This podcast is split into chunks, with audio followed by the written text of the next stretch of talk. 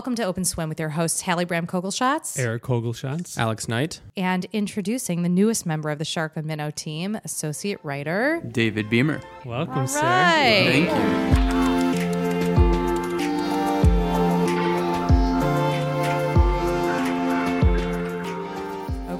So today we've got an exciting topic. It's a little bit of inside baseball around the Shark and Minnow offices. It's one of those things that we talk about all the time. And when we find ourselves at cocktail parties and explaining what we do, it's one of those topics that we find people know very little about, and that is transportation. So we'll be doing a number of different podcasts around this important industry because it's becoming a bigger part of what I think is making its way into the news. If you have been watching the news lately, I'm sure you've heard about Infrastructure Week. There was a little bit of, I don't want to say controversy, but a little bit of drama around that particular topic on both sides of the aisle. We'll talk a little bit about that. But we also just want to talk about this undercurrent of the American economy and why it matters. So today we're going to talk about infrastructure. And in this case, that means a lot of different things. But without a focus on infrastructure, all members of the political sphere as well as the construction sphere agree that the US does need to put an emphasis on our aging infrastructure across the board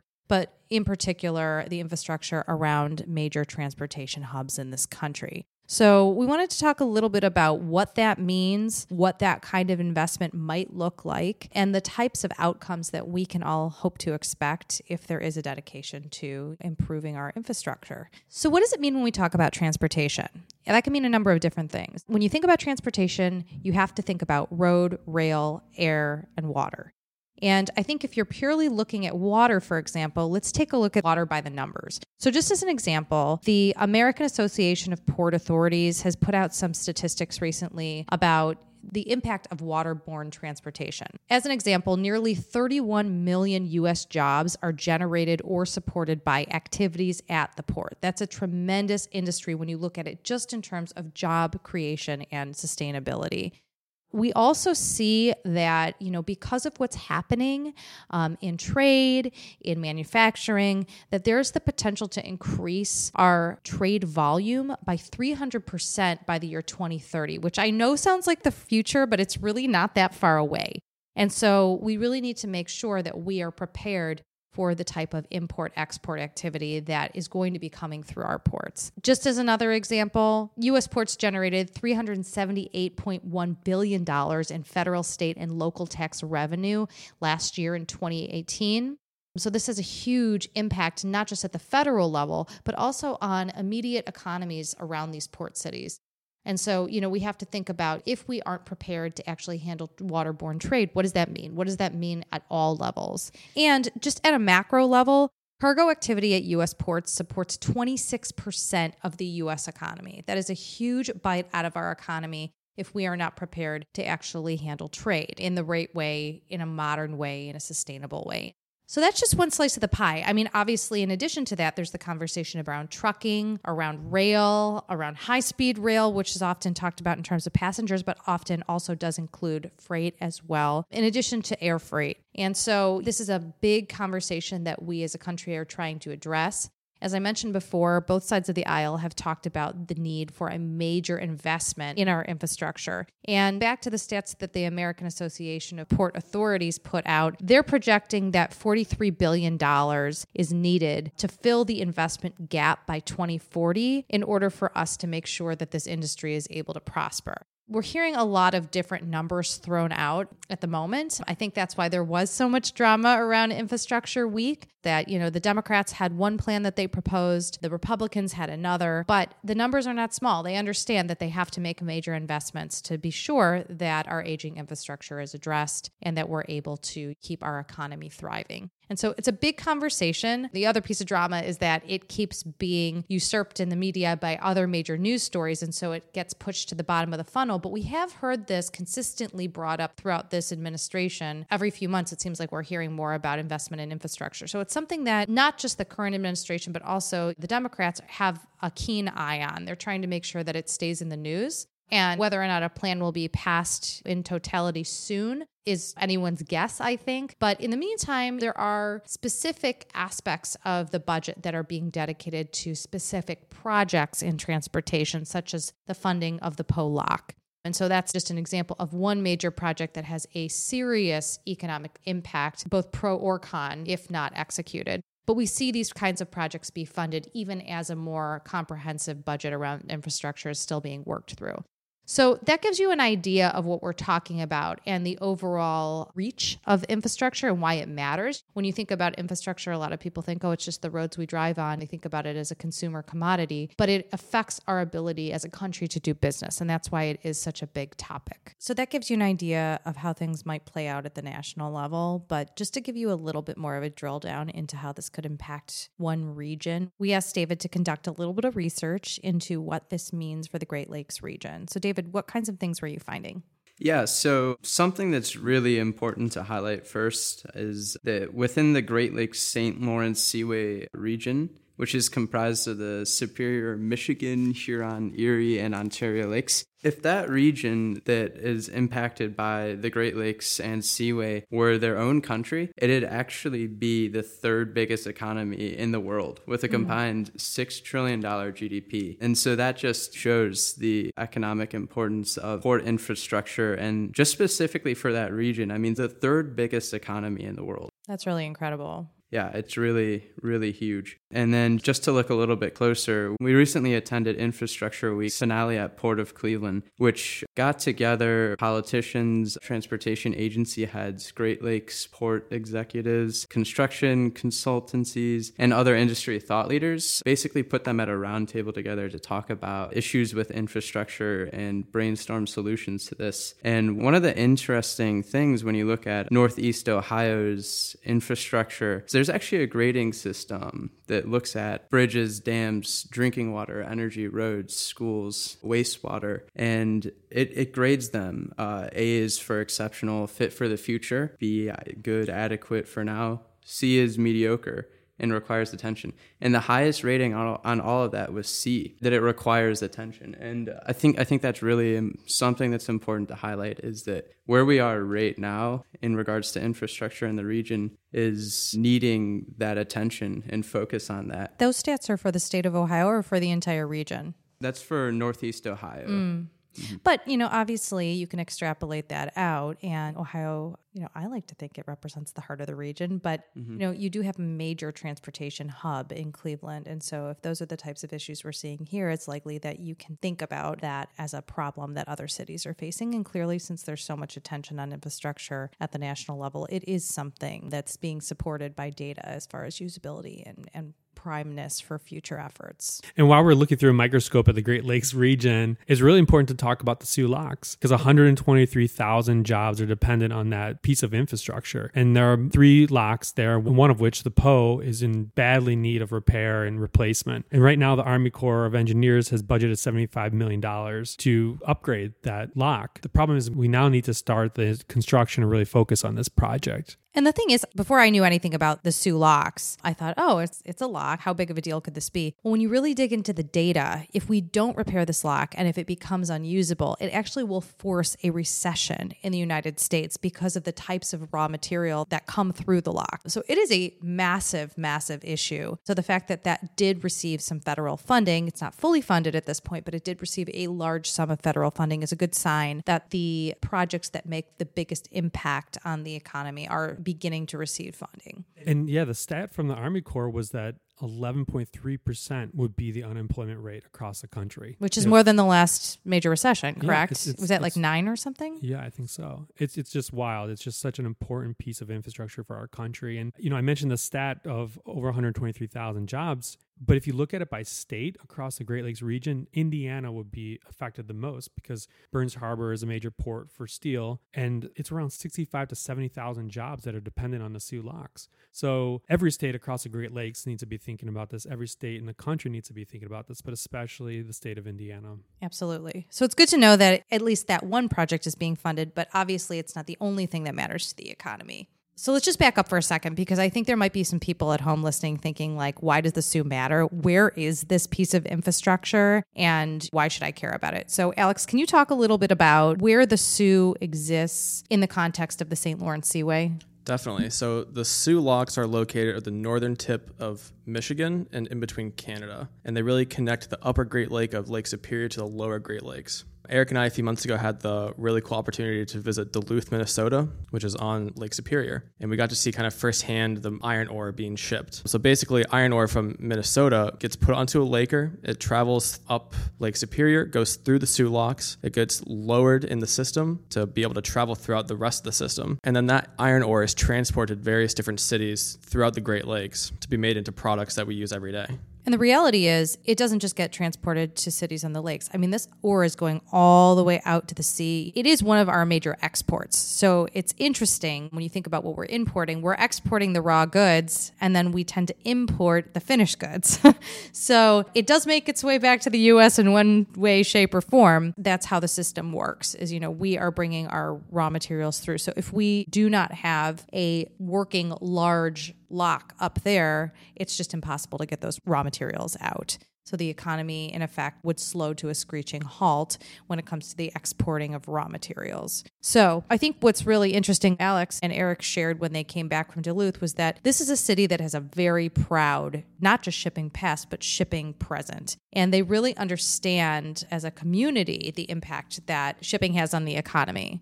And I think that it's much more visible in places like Duluth just because of the way the city is actually set up. It actually overlooks the port itself. And so you can see the transportation in action. But we talk about it all the time. One of the reasons why shipping as an industry is something that people know very little about is that the phrase ships passing in the night is literally what happens in most places. Even in Cleveland, because of where the communities, the residential communities, are largely situated, many people rarely interact with one of these large vessels it's a pro and a con, right? Because for the public, what's nice about it is it's not like one of these large trailers, one of these large highway trailers rolling through your town. You don't see the impact as you would with an industry like trucking. What that means is that a lot of people in major metropolitan cities, even if they are on a port, they know very little about how that commerce is affecting them in their community. And that's why we as a firm work with a lot of maritime clients. And that's something that we try and help them to impart upon the public is why do these industries matter? How does it affect you directly? And why should you care about it? And so it's a really important part of what we do. So, like Hallie mentioned just a second ago, to the general public, the Great Lakes doesn't scream economic activity. A lot of the times it's unnoticed, and most times it shows up in recreation. But in reality, Great Lakes shipping supports over 237,000 jobs and $35 billion in economic activity. So, the results of Great Lakes shipping is enormous. I mean, you you have salties coming from all over the world by way of the St. Lawrence Seaway and Lakers working within the Great Lakes to bring in goods and export goods. So, although this is a region that isn't in the pop culture really as much as maybe the East Coast and the West Coast, there is so much economic activity happening here that it's truly driving much of what happens throughout the United States. It's a critically important topic that we think about how to support the economic efforts happening within the lakes so that economic prosperity can be felt throughout the country. And that really does, in many ways, rely on having the infrastructure to support it. So, if you are a business and you're listening right now, the important thing to think about is where your product's moving, especially if you are an importer or exporter. If you think about where most of the products come into the country, it's one of the main coasts, either on the east, west, or the Gulf Coast.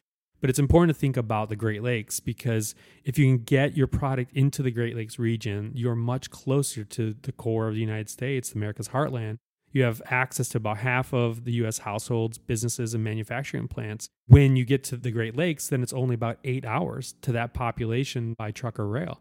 So it's just, it gives you that idea that you have access to a much wider audience when you think about the Great Lakes region. This is a great way for a business to have a competitive advantage over their competitors. And I think what's really critical to think about here is the fact that, like it or hate it, we live in a want it now culture. So I remember back in my days, you know, serving as the regional marketing director for Saks Fifth Avenue. And I remember we had a year where we were really nervous about holiday sales because there were goods that were being shipped that had to get into a port city on the coast, come by truck into the country and be delivered in different cities and then hit the last mile and make it here in time to sell for holiday. And there were major delays. And so, if you're a retailer like a Saks, like a Target, any of these, you may be able to really level up your supply chain and level up your logistics processes by thinking about strategies that are more flexible, not relying solely on some of these major port cities where it's no surprise there are major, major issues with congestion. Port of LA, Long Beach are famous for that. Turn times being very slow, not being able to get boxes out, all of that. So it does give you, as a retailer, a lot more flexibility if you can think about being creative with your supply chain. And ports like the Port of Cleveland, who, in full transparency, is a client of ours, we think are doing some really innovative things to allow for shippers to bring goods right into the heart of the country and get them into stores much faster. I think the other critical note on this is that, you know, as many retailers are really slimming down how much inventory they keep on site at stores, this allows those retailers to be much more flexible in the real estate that they have to secure for each of their locations. If you're relying more on your supply chain, then you also have to make that supply chain more flexible so that you can get goods where you need them as quickly as possible. And so, thinking about shipping to multiple destinations throughout the country and getting into the heart of the country quicker to hit markets like Chicago is something really to consider in order to be um, as accommodating to your customers and to make those sales as quick as possible.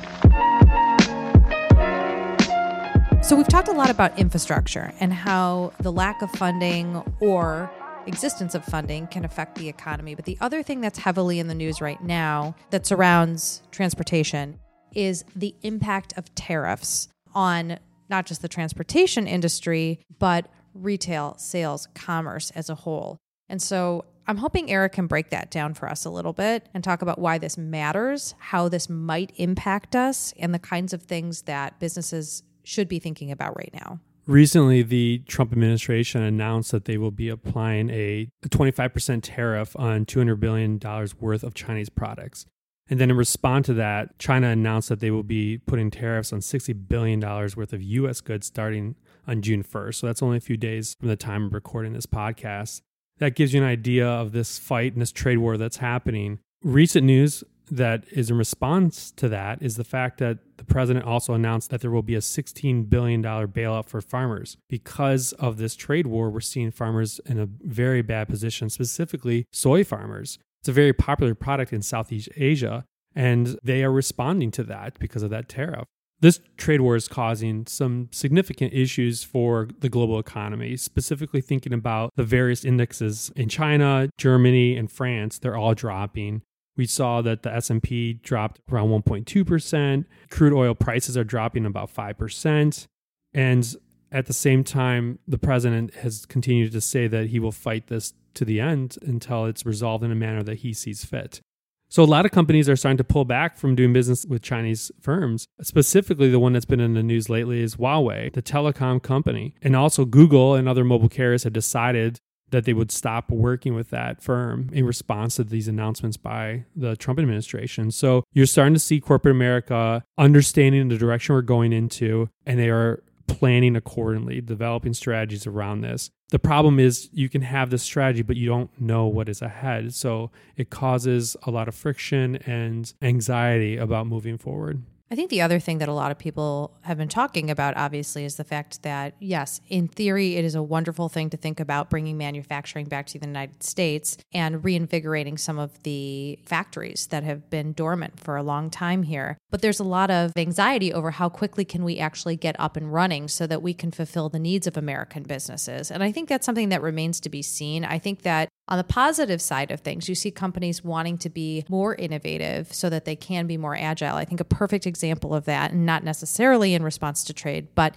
somewhat potentially driven by the economic discussion happening in this country is what's happening in Lordstown, Ohio with the General Motors plant there. So, you know, obviously it's a really awful thing when any plant has to be shut down, even for a, sh- a small portion of time. But with what's happening there, Mary Barra made the difficult decision that knowing it takes seven years to bring a new product online between design, engineering, marketing, all the things that go into launching a new vehicle, she really pulled back on it and said, let's actually think about what Americans and the world wants to buy. And let's make sure that we're producing the cars for the tastes and demands of the future. They are looking to put that plant back into commission relatively quickly. And some of that may be because they're pulling back some of their manufacturing from places like China and from Mexico. And so, because of these trade conditions, there may be temporary uses for plants like that. And then also just forcing businesses that are doing major manufacturing that are headquartered here in the US to think about how are we going to be producing our projects in the future and what can we think about doing today to better prepare ourselves for those types of manufacturing needs here on US soil.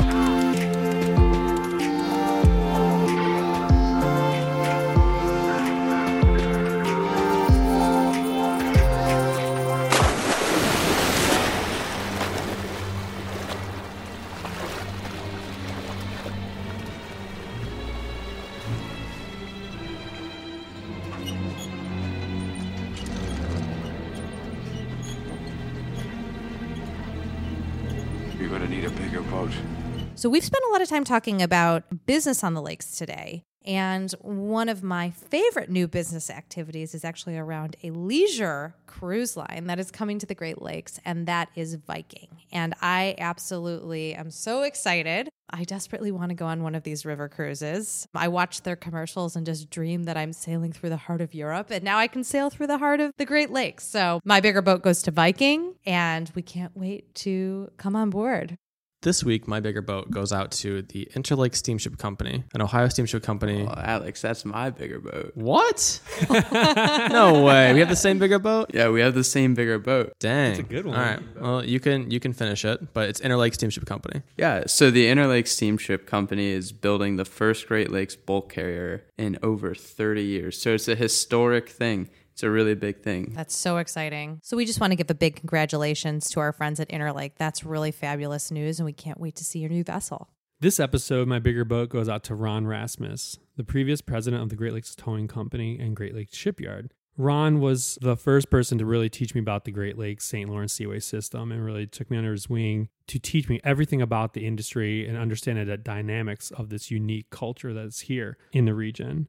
He worked for over 61 years, 56 years in the Navy government and commercial maritime industry, and also 34 years in the tugboat and shipyard business. He leads a long legacy at the Great Lakes Towing Company, where he created the Damen Partnership, the tugboat fleet renewal program, the offshore wind project, and all the upgrades for the Subchapter M implementation. I'm so happy that Ron is enjoying his retirement, but I do miss those great lunches at Fat Cat. So if you're listening, Ron, hope you're doing well.